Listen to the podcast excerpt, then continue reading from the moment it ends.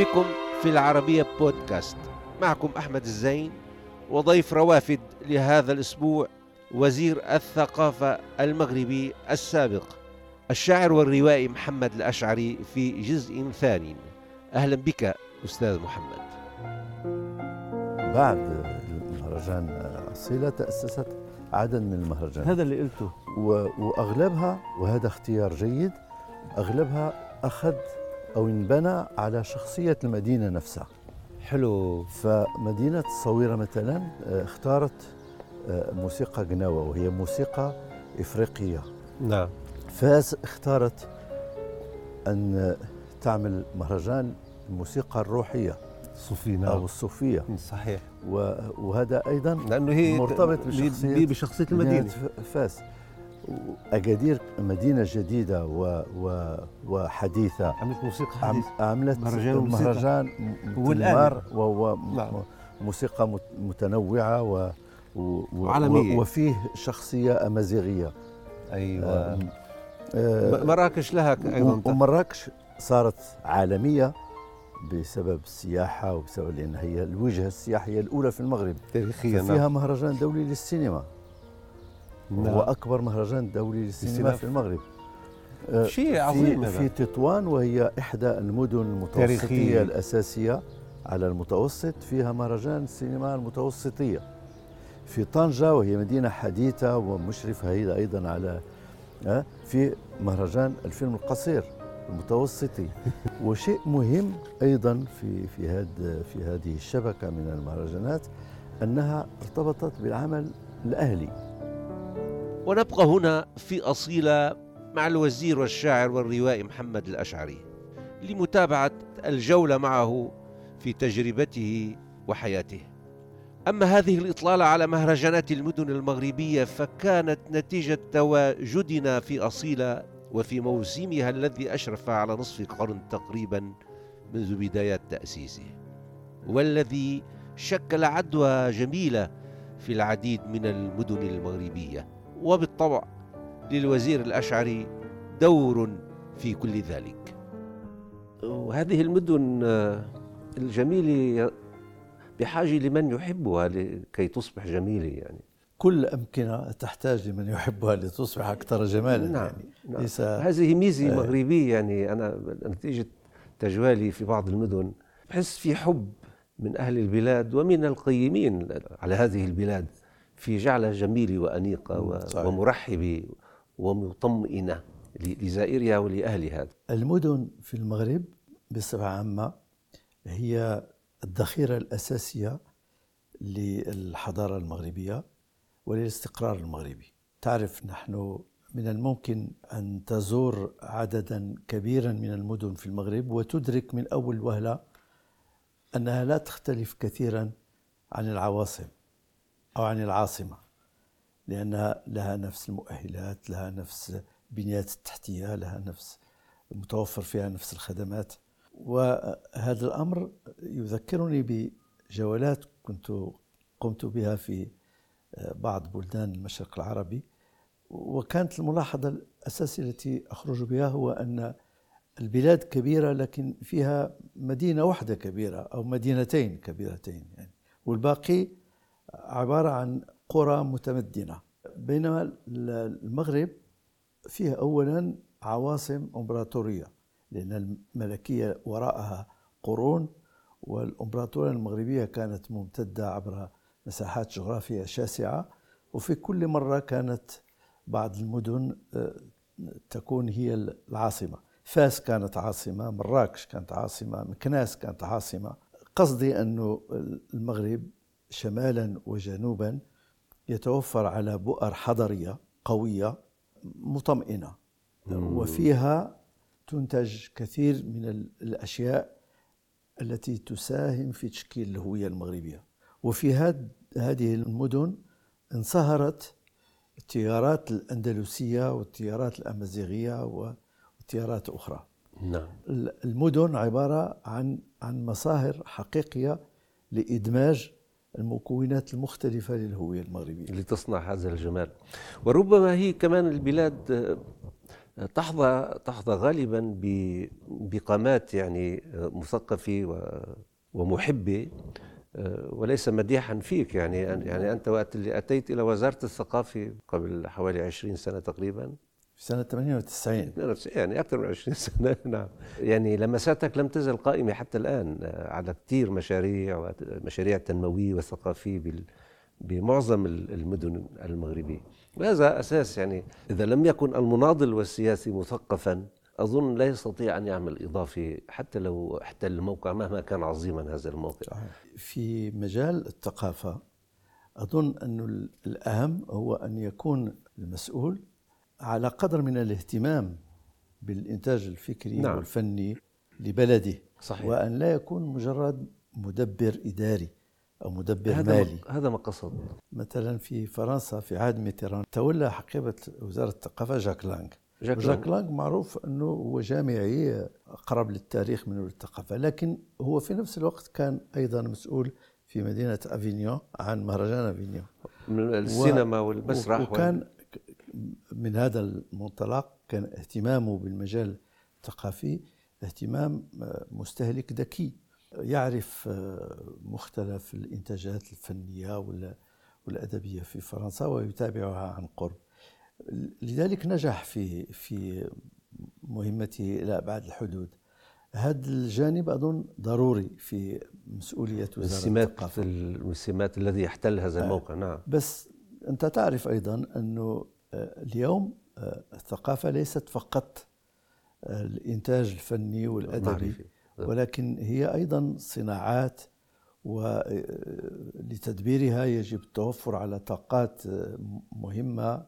وهناك ما يسمى في الغرب اليوم بالاقتصاد الثقافي وحتى نتحول إلى هذا المسار. لابد من أطر تسير الثقافة بطريقة اقتصادية وليس فقط صحيح يعني الاستثمار الاستثمار نعم. في في الثقافة يعني نعم. يعني المهرجانات اللي في المغرب نوع من الاستثمار. والمهرجانات كلها معرفية سينما ومسرح. والتراث والحفاظ على التراث وتقديمه كمنتج سياحي هذا مساهمة كبيرة في في تنمية نعم.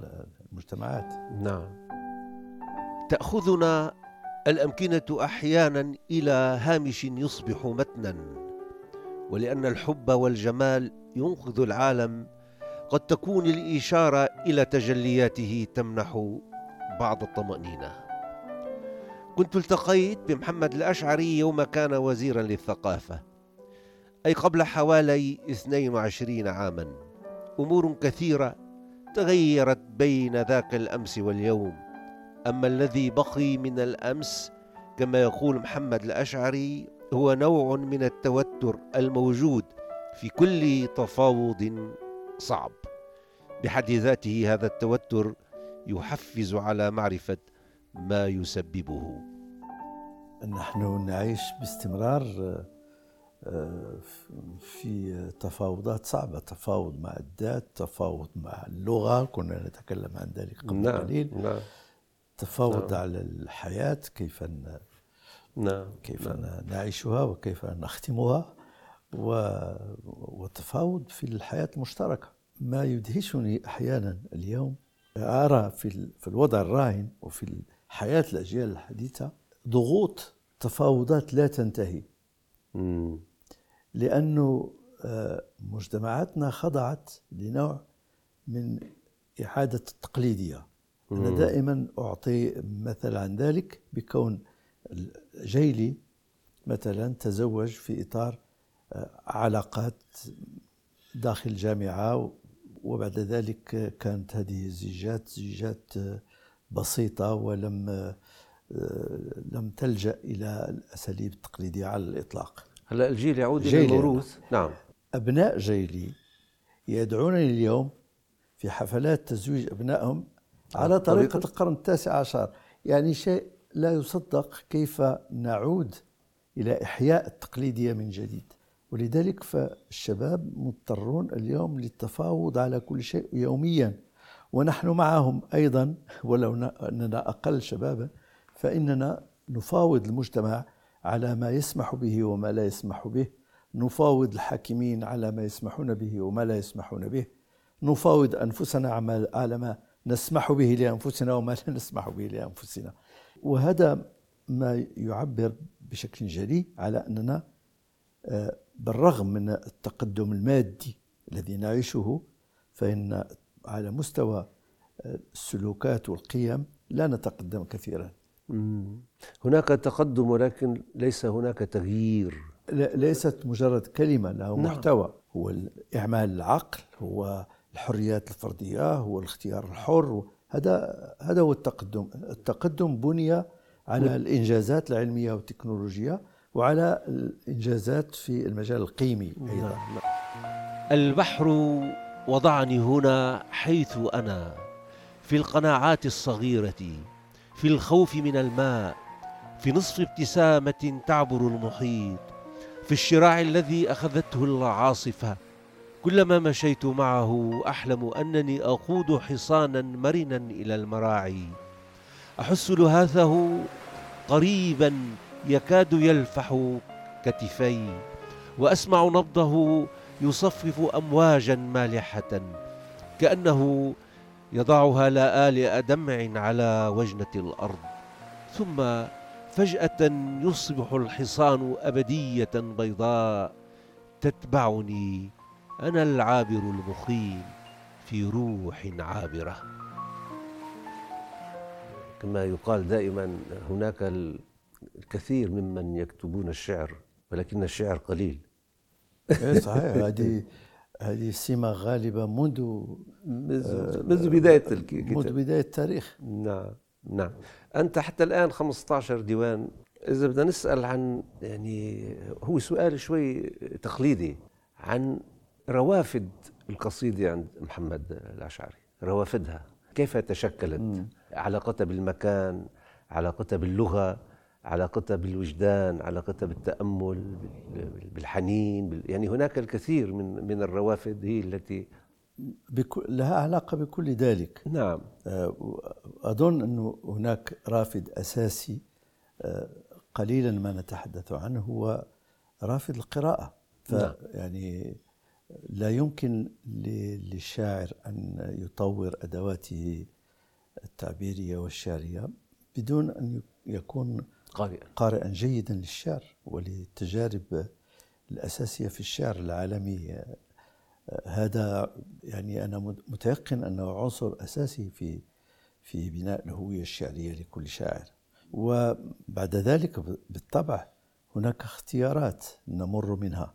أنا في بداية تجربتي كنت آه، كباقي آه، شعراء جيلي آه، منتبها للقضايا الكبرى التي تؤرق بال الشعب المغربي آنذاك وهي القضايا المتعلقة بالحرية وبمقاومة الاستبداد وبالسعي إلى إلى الحصول على حقوق ديمقراطية في البلد. وهذا بالطبع كان يقلل منسوبية الشعر في القصيدة أي هذا أيوة هذا وكان يوحي إلي بأن الشعر ممكن أن يحقق المعجزات في هذا الإطار. نعم.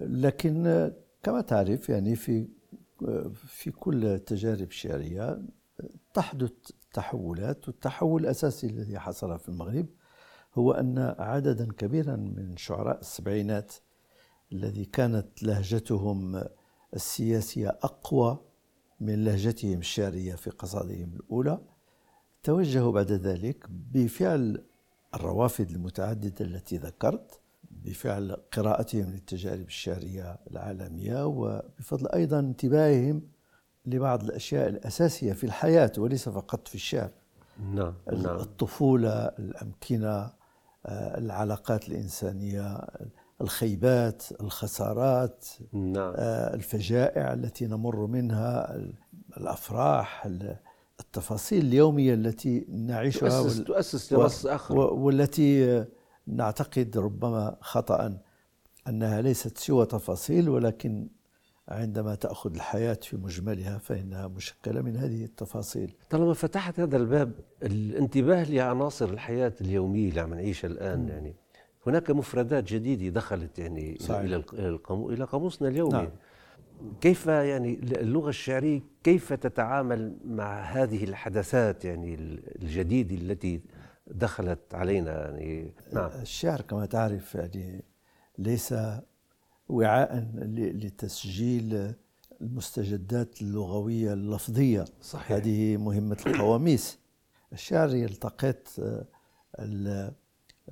ليس فقط المفردات ولكن يلتقط أيضا المشاعر ويلتقط المظاهر الأخرى للغة التهكم السخرية التأمل. وهذه هي التي تجعل الشعر قادرا على خلق لغة جديدة. المغامرة الشعرية والتجريب والانطلاق من الأشياء غير المنتظرة غير المتوقعة. آه، هو هذا الذي يدفع الشعر إلى ارتياد آفاق جديدة وإلى خلق لغات جديدة. وعلى فكرة التطور تطور اللغات مرتبط إلى حد كبير بتطور التجارب الشعرية في هذه اللغات.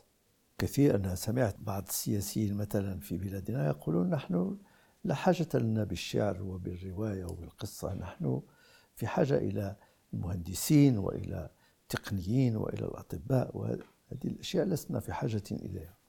فإن إعدام الأدب والشعر في مجتمع هو إعدام للغة.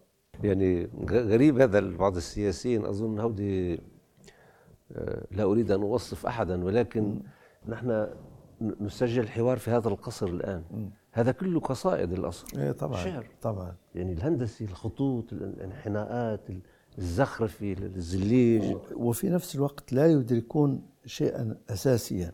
كيف يمكن أن نسمح في بلداننا بتكوين أجيال من المتعلمين والجامعيين والمهندسين دون أن نفرض في هذه المناهج كلها نظاما تربويا يجعل الطلبة يقرؤون الأدب والفلسفة في كل أنواع وأسلاك نعم. التعليم. هناك دراسة مهمة كثير آه، حول العمليات الإرهابية والذين قاموا بها وهيئوا إليها. هم كلهم معظمهم مختصين بالكمبيوتر بالعالم الرقمي إيه إيه. وبالهندسة وباشياء إيه ليس لها علاقة بالعلوم الإنسانية. لا ولا واحد منهم قاري فلسفي أو درس علم اجتماع أو درس أدب أو شيء. اضافه للنصوص التراثية التي يعني يختارون منها ما ما يسعفهم على التفجير. وأنت لو سألت هؤلاء هل قرأوا في حياتهم آه، ديوانا شعريا أو رواية فإنهم سيجيبون طبعا. بلا. بلا. لذلك لابد من يعني من التعويل والانتباه على تطعيم المناهج مش تطعيمها على جعل المناهج متوازنة, متوازنة. إنسانيا. متوازنة. يعني ما الفائدة من تكوين مهندس وطبيب إذا كان هذا المهندس والطبيب لا لا توجد بداخله أية بذور من الوجدان المشترك وهو الخيال المشترك يعني يتحول لروبو يعني هو بيصير آلي. طبعا الحال نعم بيصير روبو للأسف للأسف. آه، كنا عم نتحدث عن أنه التحولات في العالم طبعا يعني تفرض لغة شاعرية موازية ولكن أيضا مثل ما ذكرت آه، الذهاب إلى لغات أخرى إلى إلى اللغة الأخرى التي يكتب فيها الشعر غير العربية أيضا تجعل الكاتب أو الشاعر ينتبه إلى موضوعات أو إلى إلى لغة أخرى يعني. قمت بمقاربة بين يعني بين النص الشعري العربي بشكل عام عم بحكي وبين النص الذي يكتب بلغات أخرى اللي هو بالإسبانية أو بالفرنسية أو بالإنجليزية. في ميزان في ميزان وضعته لتشوف لا هناك هناك بعض الملاحظات في نظري مهمة. في الآونة الأخيرة صدر كتاب في الأندلس يجمع بين شعراء مغاربة وشعراء أندلسيين. أنطولوجيا للشعر الأندلسي والمغربي. هناك التجارب الإسبانية مترجمة إلى العربية والتجارب المغربية مترجمة إلى الإسبانية من يقرأ القصائد سيلاحظ بسهولة آه، أن هناك التقاء في عدد من المواضيع ولكن هناك تباين كبير في أساليب التعبير وفي الجملة الشعرية وفي الرؤية الشعرية كذلك. جميل.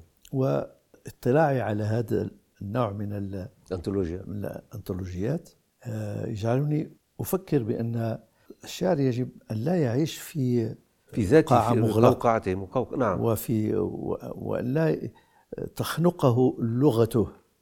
يجب أن يتغذى من لغات أخرى ومن ترجمات ومن لأن هذا هو الذي يمكن أن يؤسس لحوار بين شعريات مختلفة. كثير من اللغات مثلا طورت تعبيرات مرتبطة بقضايا معينة. أو بمواضيع معينة. هناك لقاء مثلا مستمر بين الفلسفة والشعر في الشعر الألماني. هناك لقاء عميق بين الطبيعة والشعر في الشعر الياباني. هناك آه، علاقة قوية مع البحر والمجهول البحر في الشعر البرتغالي. لدينا؟ لدينا أيضا شيء من هذا ولكن ربما نحن ما ما يميزنا هو الارتباط بالتعبير البلاغي أكثر اللغة من من هذه الاهتمامات الأخرى. ولذلك نحتاج إلى نعم. الخروج من من هذا النفق البلاغي. نحتاج إلى الخروج منه. اللغة العربية لها قدرات آه، خارقة على تكيف وعلى وعلى التحول. في اشتقاقات لا متناهية. ولكن آه، الشعر ليس مسألة لغوية فحسب. تماما. ولهذا يجب أن نخرج كذلك من من من غول اللغة. نحن نكتب بلغة لها هيمنة ميتافيزيقية علينا نعم ويجب أن نعم فيها شيء من نتحرر من ذلك. فيها شيء من القدسية يعني. ويبقى الكثير الذي يقال مع الوزير والشاعر والروائي محمد الأشعري في السياسة وفي الإنجاز الإبداعي وفي الجوائز العربية التي نال منها نصيبا جيدا ويستحق أكثر. وحين سألته عن الكتابة والشك بما نكتب أجاب والله أنا دائما عندي هذا الشك. آه، ولكن لا لا أعتبره يعني علامة على شيء جيد ولا على شيء سيء. يعني هو مرتبط بشخصيتي آه، نعم أنا هكذا لا لا أطمئن كثيرا لما أكتب. تنجزه نعم وفي شيء أنا لا أرجع أبدا إلى نصوصي لأقرأها مرة أخرى. نصوصي التي صدرت حتى الآن مستحيل أن أرجع إلى نص لأقرأه أو لأقرأ بعد صفحاته نعم. لدي دائما شعور بالخجل مما كتب فظيع فظيع. وأخيرا نترك محمد الأشعري يسأل في واحدة من قصائده ماذا أفعل باليوم الذي وضع حقائبه على ظهري واتكأ إلى حائط المبنى القديم ليبدأ البحث في شاشته الثقيلة عن كائن مر من هنا؟ ماذا سأفعل بالطرقات التي تمسك بيدي وتقودني كطفل تائه إلى عش مهجور. أعزائي يمكنكم متابعة روافد على مواقع التواصل الاجتماعي تويتر وفيسبوك ويوتيوب.